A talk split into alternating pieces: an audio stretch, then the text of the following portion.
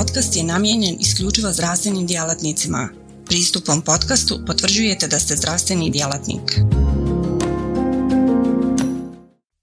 Portal cme.ba Portal za kontinuiranu medicinsku edukaciju. Klikni za znanje.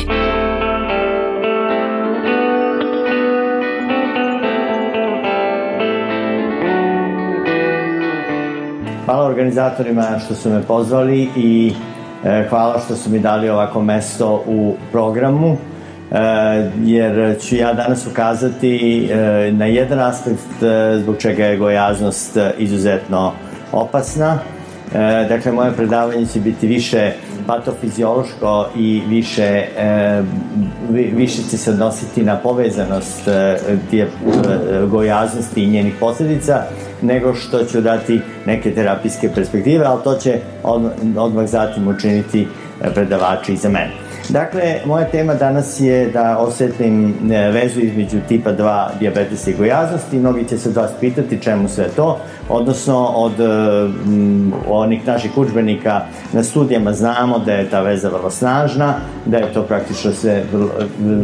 tu e, negde i da uh, je uh, da, da dakle je ta povezanost vrlo velika. Je ta povezanost uh, vrlo bitna da je ona u poslednje vreme vrlo zabrinjavajuća, odnosno da smo mi otkrili da je zabrinjavajuća, bila je uvek zabrinjavajuća, a zašto je bila zabrinjavajuća? I jeste, na to nam je ukazala epidemiologija. I e, upravo ako e, ne ulazite čak ni u cifre, ni u brojeve, ako posmatrate gornju i donju, donji niz, vidjet ćete prvi niz je kretanje u Sjedinim državama e, prevalence gojaznosti, drugi e, red je kretanje prevalence diabetesa i vidjet ćete da je to u stvari jedan paralelizam, s tim što naravno diabetes po brojevima je manji i nešto kasni, ali to je definitivno ukazalo da e, su to dve velik, dva velika javnozdravstvena problema, verovatno e, toliko bliska da se mogu čak pretvoriti u jedan, ali za druge strane da e, je isto tako tu ima nešto zajedničko, odnosno da e, verovatno diabetes e, e, nastaje u uslovima koje stvara gojaznost. I to je ono što je bio predmet izučavanja brojnih kasnijih ispitivanja. Pa tako smo e, još 90. godina e, u epidemiološkim istraživanjima takođe pokazali, pokazano je da ako posmatrate porast indeksa telesne mase na, na abscisi i vidjet ćete da posle indeksa telesne mase od 25 po, po, počinje nagli porast pre, pojave diabetesa, da praktično i kod muškaraca i kod žena, još izraženije kod žena nego kod muškaraca, znači da tu ima neki kao prag, praktično preko koga onda nastaju brojni patološki procesi, iako je naravno bila samo epidemiološka studija. Onda smo posle toga postali svesni da je i merenje gojaznosti može da bude iz različitih pravaca, da postoje brojni parametri gojaznosti i da u tom kontekstu je jedan od parametara, e, kako se ranije zvalo struk odnos, odnosno danas obim struka, i da je on, da njegovo, da postojanje povećanog e, abdominalnog masnog tkiva značajno ubrzava razvoj diabetesa. Dakle, da, da ni to nije sve jedno, dakle, da nije sve jedno samo e, depozicija masnog tkiva, nego i pitanje gde se ono deponuje i da je to vrlo bitna karakteristika o kojoj kasnije e, treba voditi računa. Konačno, u jednoj studiji u kojoj smo 90-ih imali čak i tu čast da učestvujemo, je pokazala da e, nešto što se kasnije provlači i kroz mnoge učbenike, a to je da jedan i drugi poremećaj se zasnivaju, e, ne možda do iste mere, ali se zasnivaju na prisustvu insulinske rezistencije kao metaboličkog poremećaja u kome je e, po, abnormalan učinak insulina, odnosno smanjen učinak insulina i da je to vrlo karakteristično, odnosno čak i povezano e, na ovaj način, jednom ubedljivom korelacijom sa indeksom telesne mase. Dakle, to su bili podaci koji su, e, koje nam je dala epidemiologija i činilo se da je to sad sve jednostavno, e, ima e, gojazne osobe će pre ili kasnije pod dejstvom različitih faktora okoline razviti diabetes. Međutim, vidjet ćete da ovaj problem, ove direktne povezanosti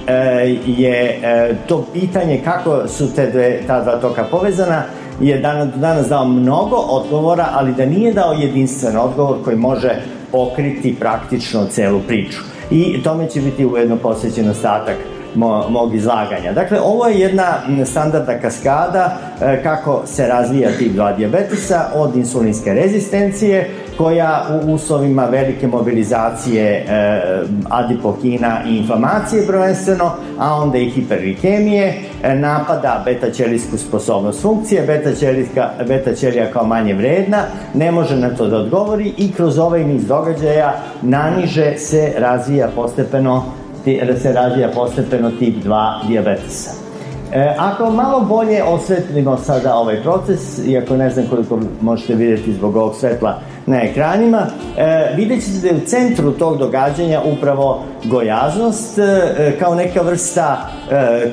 kišobrana ili ga hoćete zajedničkog okvira za niz metaboličkih promena koje mogu ili ne moraju postojati, ali koje otežavaju ceo proces i koji predstavljaju opterećenje za beta ćeliju, pa sad ta beta ćelija ili može biti e, robusna, u kom slučaju se neće ništa desiti, odnosno diabetes neće nastati, ili će sa druge strane ta beta ćelija biti osetljiva i to je taj drugi poremećaj u tipu 2 diabetesa koji mora postojati i onda kroz kaskadu događaja o kojima ćemo nešto kasnije govoriti, doći će do ispoljavanja tipa 2 diabetesa.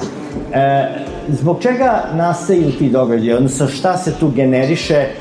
pa je gojaznost toliko opasna. Naime, e, depozicija masu tkiva u adipocitima, to saznanje se već odavno raširilo, nije samo, ne dovodi samo do njihovog e, jednostavnog uvećavanja, nego i do brojnih patoloških promena kako u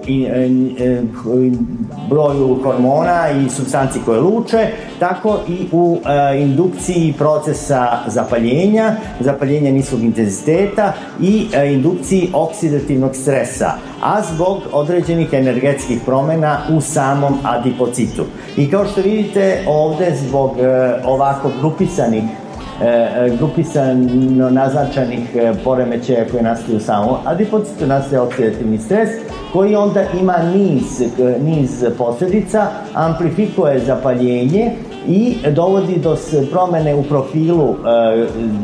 hormona masnotiva koji se luče iz adipozita, adipokina, e, prvenstveno smanjujući jednu grupu adipokina i tako za interes današnjeg predavanja dovodi do pojave insulinske rezistencije e, koja onda deluje u ovom takozvanom klasteru nastanka različitih oboljenja. I ako se to malo uveća sad ovaj deo, insulinska rezistencija onda istovremeno kao nekakav amplifikujući faktor na matricu postojeće sklonosti će onda dovesti do pojave e, ili hipertenzije, ili dislipidemija, ili ono što je za današnju priču najvažnije tipa 2 diabetesa, a onda u okviru oboljenja tipa 2 diabetesa takođe amplifikujući faktor za razvoj ateroskleroze. E sada, ako bismo pokušali detaljnije da vidimo ovu vezu između s jedne strane te adipozopatije, za koju sam pretpostavljam da sam uspeo bar dovoljno podataka, minimalan broj podataka da vam dam, znači da to ne samo uvećanog, ne, nego izmenjenog adipocida s jedne strane, i tipa 2 diabetesa sa druge strane, opisana su, e, e, tako da kažem, prema jednoj, e, prema e, jednom shvatanju, jednoj klasifikaciji dva puta u stvari. Jedan put je onaj koji ide preko povećane, e, povećanog nivoa solidnih masi kiselina, ali i posledičnih pojava koje ćete uskoro videti, do povećanja insulinske rezistencije i na taj način indukcije tipa 2 diabetesa, I e, u početku se mislilo da je to u suštini sve vezano za takozvanu hipo, hipotezu e, e, prevelikog oslobađanja i deponovanja masa od tkiva ili overflow hipotezu koja je dovela do toga da se, maso, da se sada slobodne mase kiseline idu ka mišićima, ka jetri, ka pankrasu i ka arterijama, ali prvenstveno ka mišićima indukujući insulinsku rezistenciju. Pokazalo se međutim da u, uporedo sa tom, ove, te, tom E, e, tim povećanjem broja cirkulišućih masti u uslovima uvećanja u ovih adipocita se javlja i aktivacija e, produkata imunog sistema. Prvo aktivacija samog imunog sistema koje dovodi do pojave i transformacije makrofaga, te limfocita i do njihovo, do infiltracije ovako uvećanog, ovako uvećanog masnog tkiva sa uvećanim adipocitima, a koja svojim produktima povećava insulinsku rezistenciju. Insulinsku rezistenciju za koju smo malo pre videli da je jedan od vrlo značajnih medijatora nastanka diabetesa. E, ako pogledamo sada e, post, e, sastav masnog tkiva i koje ćelije mogu tu da se pronađu, može se videti da e, tu e, postoje, e, da tu ima mnogo različitih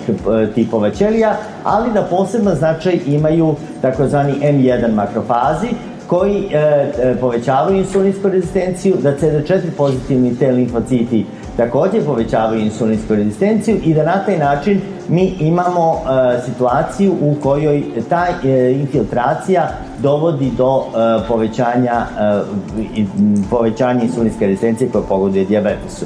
E, ako ovo e, idemo sad korak ispred toga, e, verovatno da je najznačajniji događaj činjenica da iz pula te limfocita koji infiltriraju masu tkivo se onda se, sekretuju e, e,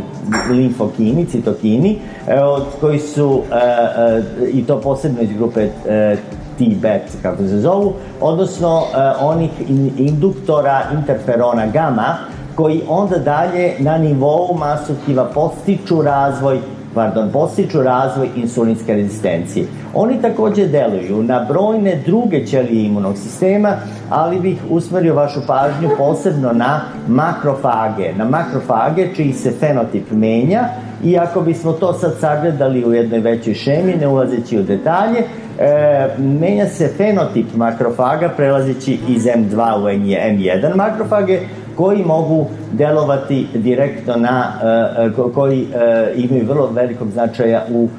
toj adipozopatiji i njenom uticaju na nastanak diabetesa, a hiperglikemija amplifikuje ovu transformaciju. Ova transformacija nije samo u makrofazima perifernog tkiva, ona je takođe i u makrofazima ostrovaca i na drugim mestima, ali ono što je za današnju temu najznačajnije to je prvo indukcija insulinske rezistencije.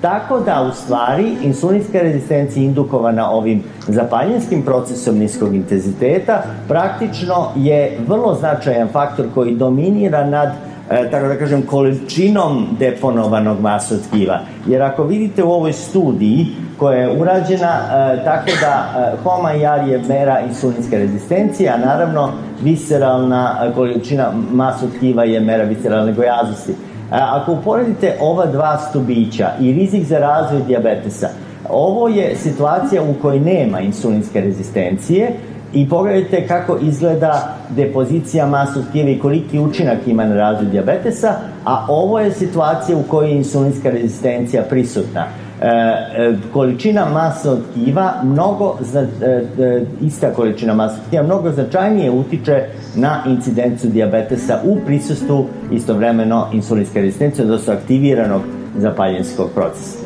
Postoji, pored ovog prvog puta, u kome dominantnu ulogu igra insulinska rezistencija, postoji direktan uticaj na beta ćeliju, direktan uticaj e, mas, ovako uvećanog masu tkiva, e, koji, e, kao što vidite, e, spada u ceo spektar delovanja adipokina i ovi adipokini se mogu podeliti u suštini u dve grupe, e, tako da e, ako se ovde, koje se uslovno mogu nazvati prohiperglikemijskim i e, antihiperglikemijskim i koji deluju i na beta ćeliju smanjujući e, njenu sekretornu sposobnost ili e, delujući preko makrofaga na e, njenu na, na promene na beta ćeliju. Posebnu ulogu u ovom smislu pozitivnu ima adiponektin, a negativnu ulogu ova grupa adipocitokina koja je predstavljena u donjem delu slajda. I e, e,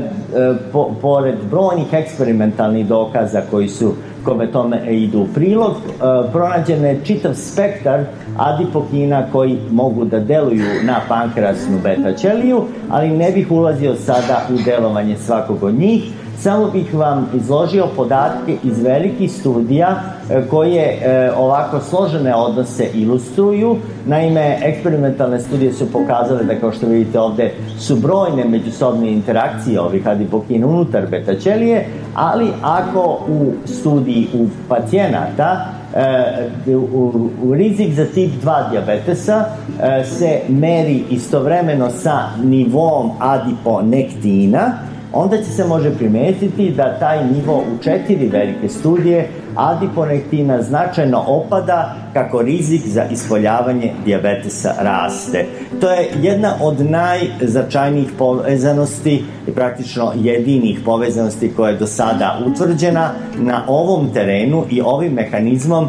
u pacijenata, u ljudi jednog e, nivoa jednog adipocitokina i e, nastanka, nastanka diabetesa na terenu, na terenu gojaznosti. Dakle, ako bismo sabrali sve ovo što sam sada govorio, mi definitivno kao prvi događaj imamo povećanje mas e, adipocita, formiranje patološkog adipocita ili adipozopatiju, koja onda e, najviše u suštini svojim medijatorima dovodi do pojave insulinske rezistencije na nivou e, masa mišićnog tkiva, odnosno jetre, i na taj način se o,